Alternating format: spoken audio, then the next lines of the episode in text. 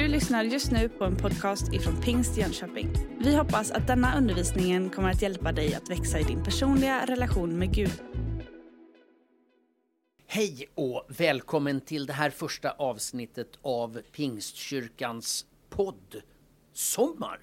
Den här sommaren kommer vi att göra sex stycken poddavsnitt med utgångspunkt från trosbekännelsen.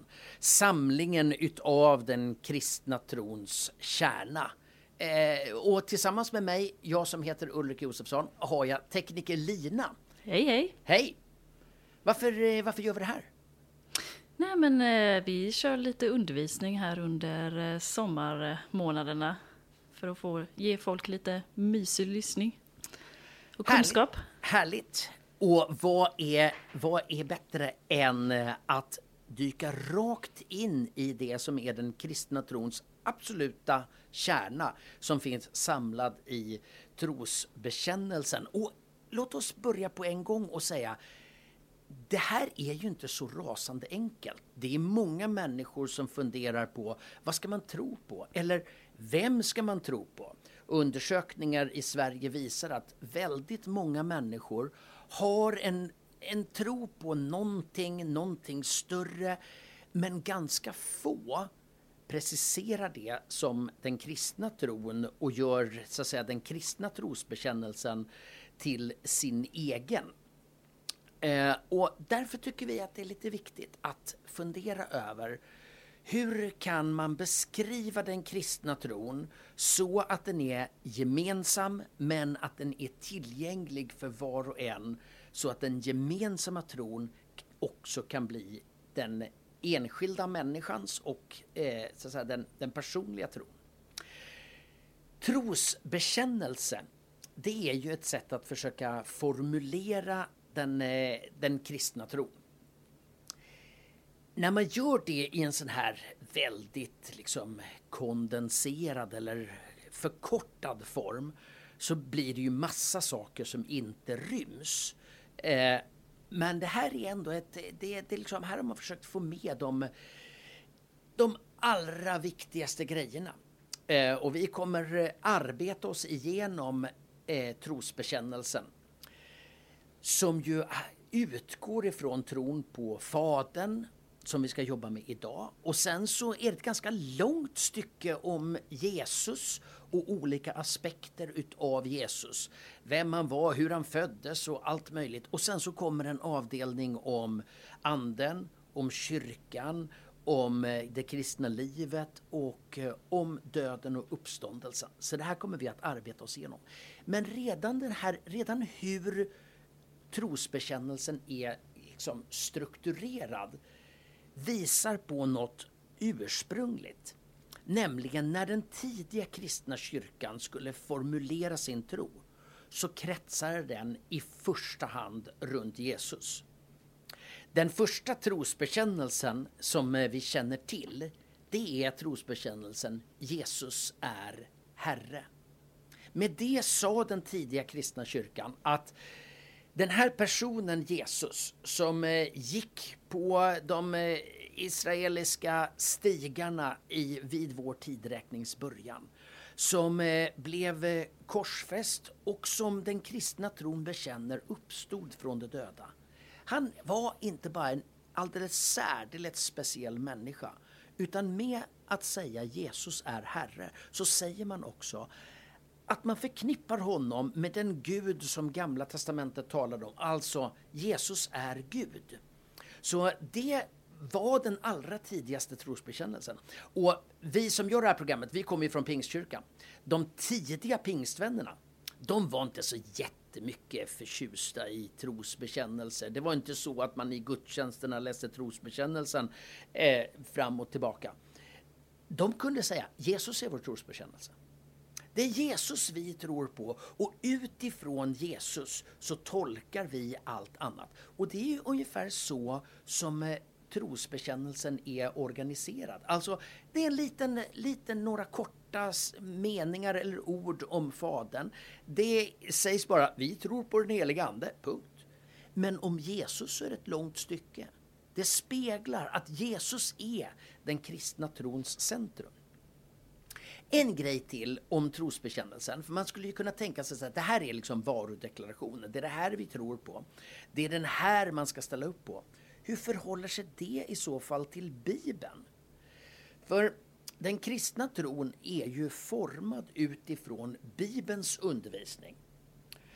Ja, men då tänker jag så här att trosbekännelsen det är ett försök att sammanfatta Bibelns undervisning om vem Gud är och hur den kristna tron uppfattar Jesus. Så trosbekännelsen ersätter inte Bibeln, står inte emot Bibeln utan försöker vara en typ av sammanfattning. Om man skulle vikta de där två, ja då kommer ju Bibeln alltid att vara av högre auktoritet och viktigare som dokument än trosbekännelsen. Men Bibeln är ju så stor, det finns ju så mycket grejer. Så här har man liksom samlat ihop Bibelns centrala undervisning om den kristna tron i trosbekännelsen. Lina, var det här begripligt? Mm, jag tycker det var begripligt. Eh, nu, nu pratar vi ju om trosbekännelsen som att det bara finns en.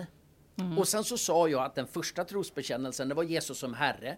Och sen så pratar vi om trosbekännelsen. Sanningen är ju det här, det vi normalt menar med tro, när vi säger trosbekännelsen, så pratar vi om den apostoliska trosbekännelsen.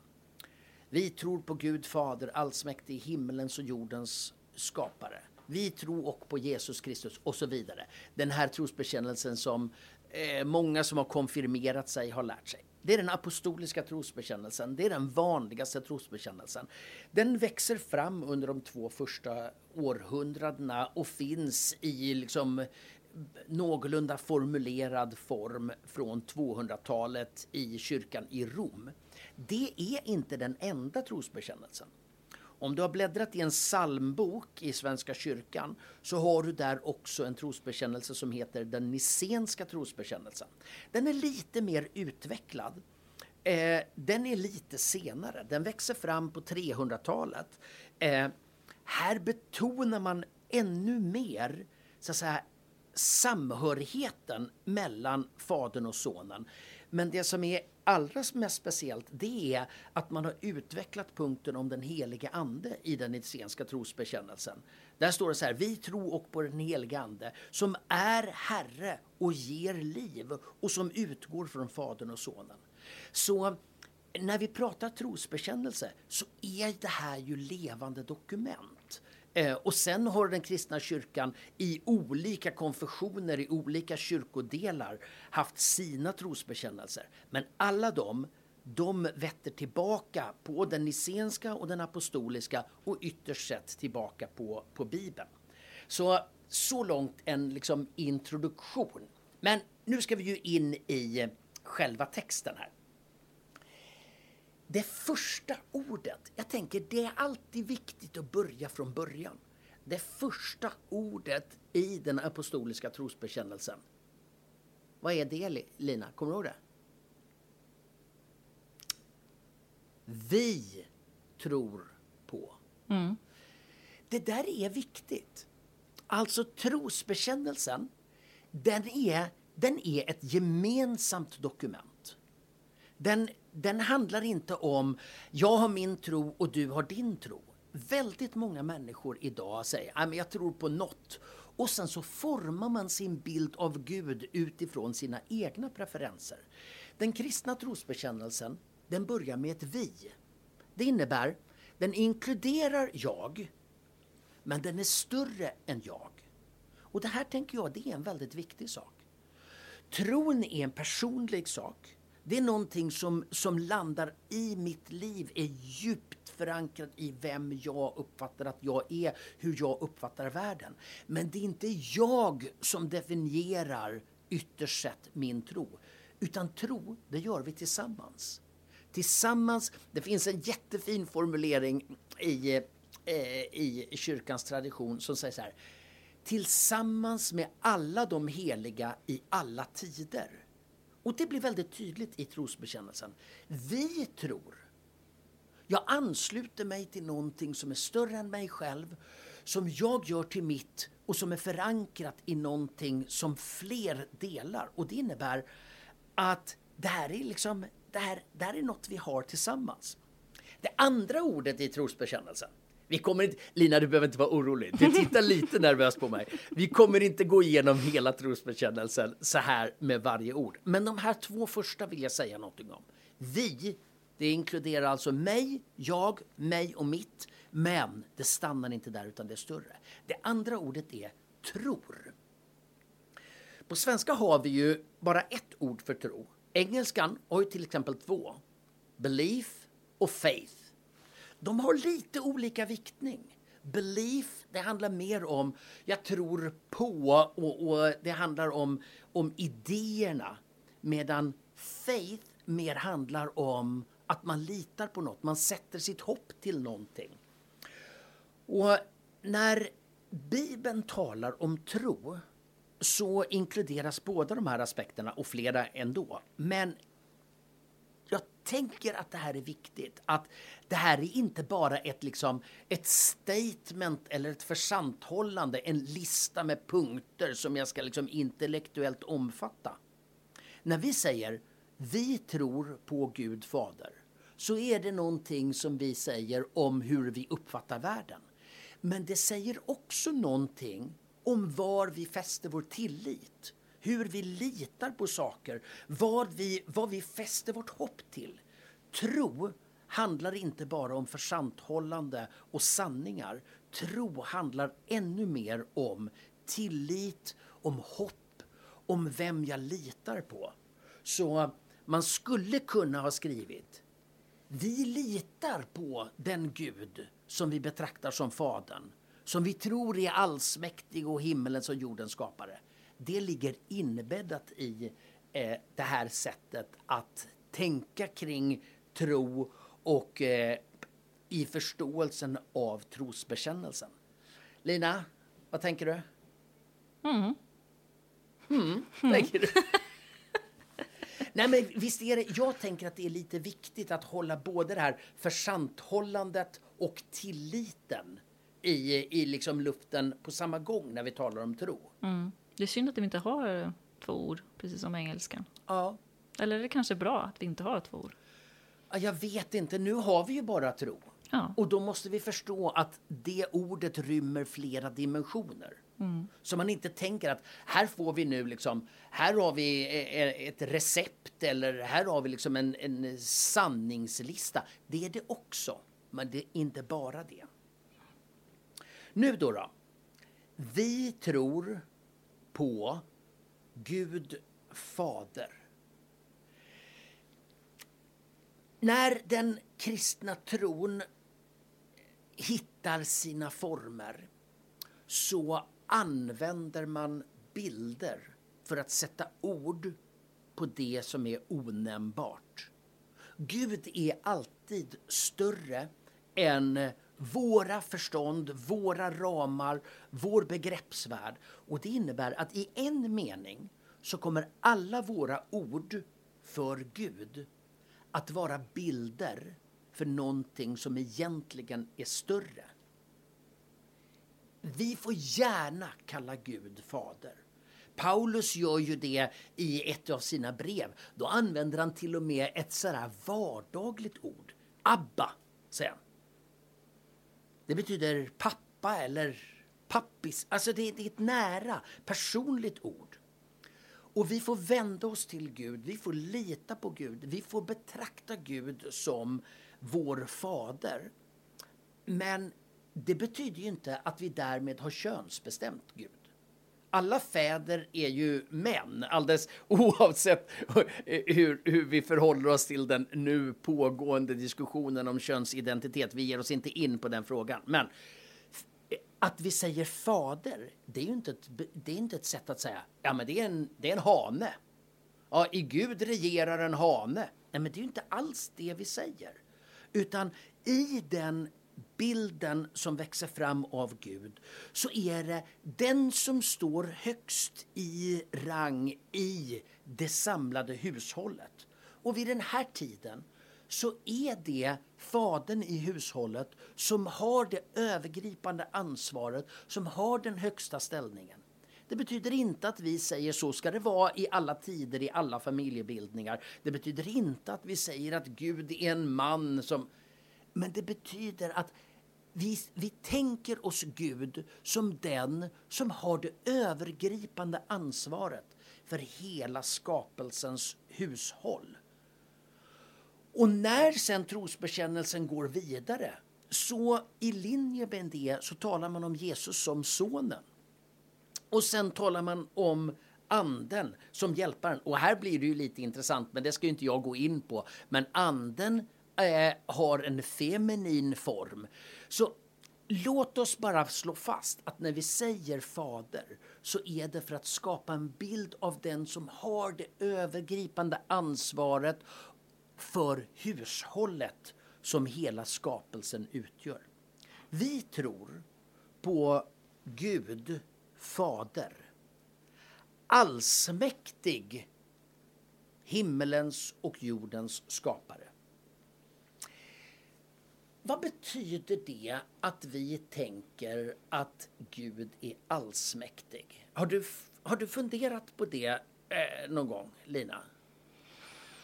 Nej, men det är väl att eh, det står ingen över honom och han har koll på allt. Ja. Antar jag. Ja, men precis. Det är typ så. jag vet inte om du har mött det. När jag var ung så, så var det inte ovanligt. Tror du på en allsmäktig Gud? Kan han göra en så stor sten så att han inte kan lyfta den? Det där, mm. var, det var, det där var en sån återkommande. Och då har man ju gått in i hela frågan om allsmäktig. Eh, från fel håll, tänker jag. Eh, allsmäktig är en beskrivning av den som står överst. Av den som har kollen. Av den som har inflytandet över allt och som har makt över allt. Eh, I Bibeln brukar man skilja på, eller det finns lite olika begrepp. Va? Det finns eh, allsmäktig, det finns allhärskare. Eh, det används eh, framförallt i Nya Testamentet, inte minst i Uppenbarelseboken. Och sen så finns det allvetande. Och det här är ju ett, ett sätt att försöka teckna bilden utav den här Gud som är över allt och alla, ser längre, kan mer, omfattar mer och regerar över allt och alla. Det betyder ju inte att när ett barn dör av svält så är det Guds intention att det barnet skulle dö av svält. Och det betyder inte att han inte skulle ha möjlighet att förhindra det. Eh, utan här har vi den här typen av paradox som vi får förhålla oss till. Gud är vår fader, hela himmelens och jordens härskare. Han står över allt och alla och han har inflytande över allt. Och min uppfattning, och jag uppfattar att Bibeln också ger den bilden, är att han har makt över allt. Men han delar också sin makt med andra så att vi har inflytande över våra liv. Jag uppfattar inte att Bibeln säger att Gud exakt styr varje steg. Att jag blev... Du fick ju vänta på mig idag, Lina. Mm. Eh, att jag blev lite sen idag. Det var inte ditt fel, det var mitt fel, det var inte Guds fel. Det var jag missbedömde tiden lite grann och kom iväg och sen så hade jag en grej jag glömde. Ja, du vet. Ja, det är Guds fel. Nej, det där var mitt fel. Kunde Gud ha gripit in? Ja, det är klart att han kanske skulle. Men varför skulle han? Ja, för din tids skull kanske. Men jag menar, det blir så konstigt sätt att se på världen om vi tänker att varje litet steg vi tar är förutbestämt av Gud. Och jag uppfattar att det är inte Bibelns poäng med talet om Gud som allsmäktig. Utan talet om Gud som allsmäktig är att han är den som har den övergripande kollen. Men det betyder också att i det långa loppet så kommer Gud att vara den som regerar och en dag kommer att sätta punkt för ondskan. Det är inte så att det bara händer grejer utan Guds så att säga, medvetande eller Guds inflytande. Bibeln är väldigt tydlig på att Gud har koll på tillvaron och han har makt i den meningen att han en dag också kommer att sätta en slutlig punkt för den ondska som fortfarande tillåts råda i världen. Gud är allsmäktig i den meningen att han står över allt och han har koll och han har makt att en dag sätta punkt för ondskan. Och så står det då att han är skapare. Och det här, det här sätter ju utmaningar för oss, för vi har en berättelse, och några skulle säga att vi har två berättelser i Bibeln, i de första kapitlen i Moseboken, om hur världen kommer till. Poängen i de berättelserna, det är att allting vi ser, allting som finns, har sitt yttersta ursprung i en Gud som ville skapelsen. I hela tillvaron så är den kristna bekännelsen att det finns egentligen en avgörande gräns mellan allt i tillvaron. Och det är gränsen mellan den som är skapare och det som är skapat. Allt utanför Gud tillhör den skapade världen. Det här blir tydligt i den nicenska trosbekännelsen eh, där, där det står så här eh, att vi tror på Gud allsmäktig fader, skapare av himmel och jord, av allt synligt och osynligt. Ibland tänker vi ju, vi som tror att det finns en andlig verklighet, att nej men, det skapade är det av materia, men den andliga verkligheten det är någonting annat. Nej, så säger inte Bibeln. Allt som finns har Gud som skapare andemakter, eh, känslor, materia, våra kroppar. Gud är skapare. Och det betyder att världen har ett ursprung. Världen har ett ursprung hos någon som hade en tanke kring världen. Världen har en intention och det gör att allting som finns har liksom ett eh, förankrat värde i den som tänkte något kring det. Sen har vi ju hela den här diskussionen om eh, hur gick det där till? Jag uppfattar inte att Bibelns texter har som primärt syfte att tala om exakt hur Gud gjorde när han skapade.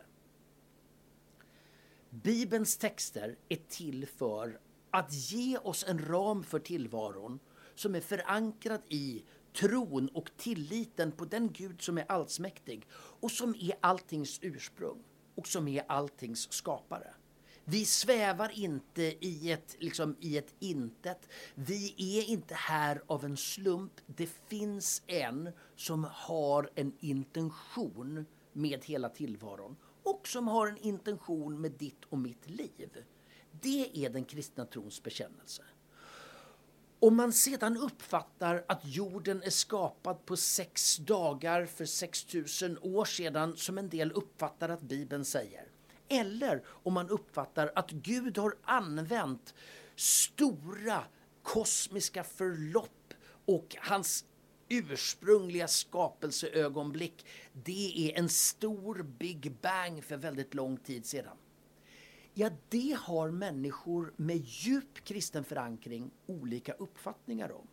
Och jag uppfattar inte att det ena är bibliskt och det andra är obibliskt. Det bibliska är att Gud är skaparen. Vi är inte här av en slump. Vi har ett ursprung, vi har ett värde och vi har ett mål och vi har en mening. Det andra när det gäller skapelsen och det här blir det sista vi tar eh, här och nu. Men det är att den kristna bekännelsen är att allting är skapat av Gud ur intet. De gamla teologerna genom kyrkans historia, de skrev ju mest sin teologi på latin. Eh, så där finns ett uttryck som heter ex nihilo. Ur intet. När Gud skapar världen så är det inte så att han använder gammal materia och så funderar, utan just för att allt har sitt ursprung i Gud så är Gud det enda ursprunget. Från ingenting skapas allting som överhuvudtaget finns. Himmelens och jordens skapare, säger trosbekännelsen. Och med den, med den beskrivningen, himmelens och jordens skapare, så vill man säga att det är allt som finns i tillvaron som är skapat av Gud.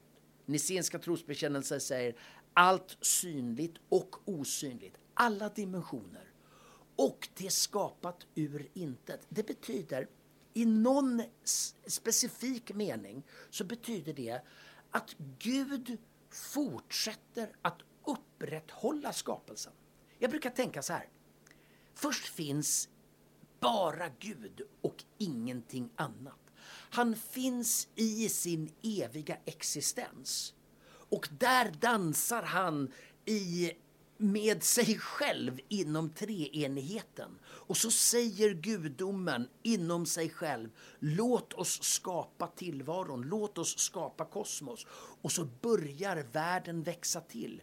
Ur intet kallar Gud fram allt som finns. Och det innebär att allt har sitt ursprung i Gud, men allting är också ursprungligt format ur intet. Och det innebär, med Hebreerbrevets ord, att han bär upp allt genom kraften av sitt ord. Den där lilla formuleringen från Hebreerbrevet, den säger väldigt mycket om tillvaron. Gud är inte bara skaparen som skapade en gång för länge sedan. Gud är den pågående skaparen som genom sin närvaro i tillvaron, i skapelsen och genom sitt pågående skaparord uppehåller hela skapelsen. Och i någon yttersta existentiella mening så skulle hela tillvaron falla tillbaka till icke-existens om Gud för ett ögonblick slöt sin skaparhand eller stängde sitt skaparord.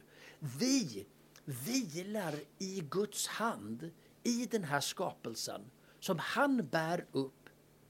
Och om han inte gjorde det så skulle vi inte bara fortsätta att sväva fritt. Vi skulle upphöra att existera. Det uppfattar jag är den kristna trons bekännelse med utgångspunkt från den här första eh, satsen. Lina, nu har jag pratat på. Du har inte fått en syl i vädret. Ja, men det är lugnt. Vad tänker du om det här? Oj, det blev så djupt där i slutet så jag... jag... Det, du försvann lite grann. Nej, men jag satt och tänkte lite på det där hur eh, det intet och eh, på något sätt existerar genom genom Gud. Jag, jag får nog lyssna på den här podden i efterhand tror jag för att verkligen greppa. Ja, och man måste ju inte liksom bli existentiellt filosofisk. Det räcker med att tänka, jag litar på Gud. Men den kristna tron, den litar på Gud utifrån den här grundläggande förståelsen av att allting som finns, du och jag, maskrosorna i gräsmattan och allt annat, det existerar därför att Gud en gång sa sitt skaparord, låt det vara.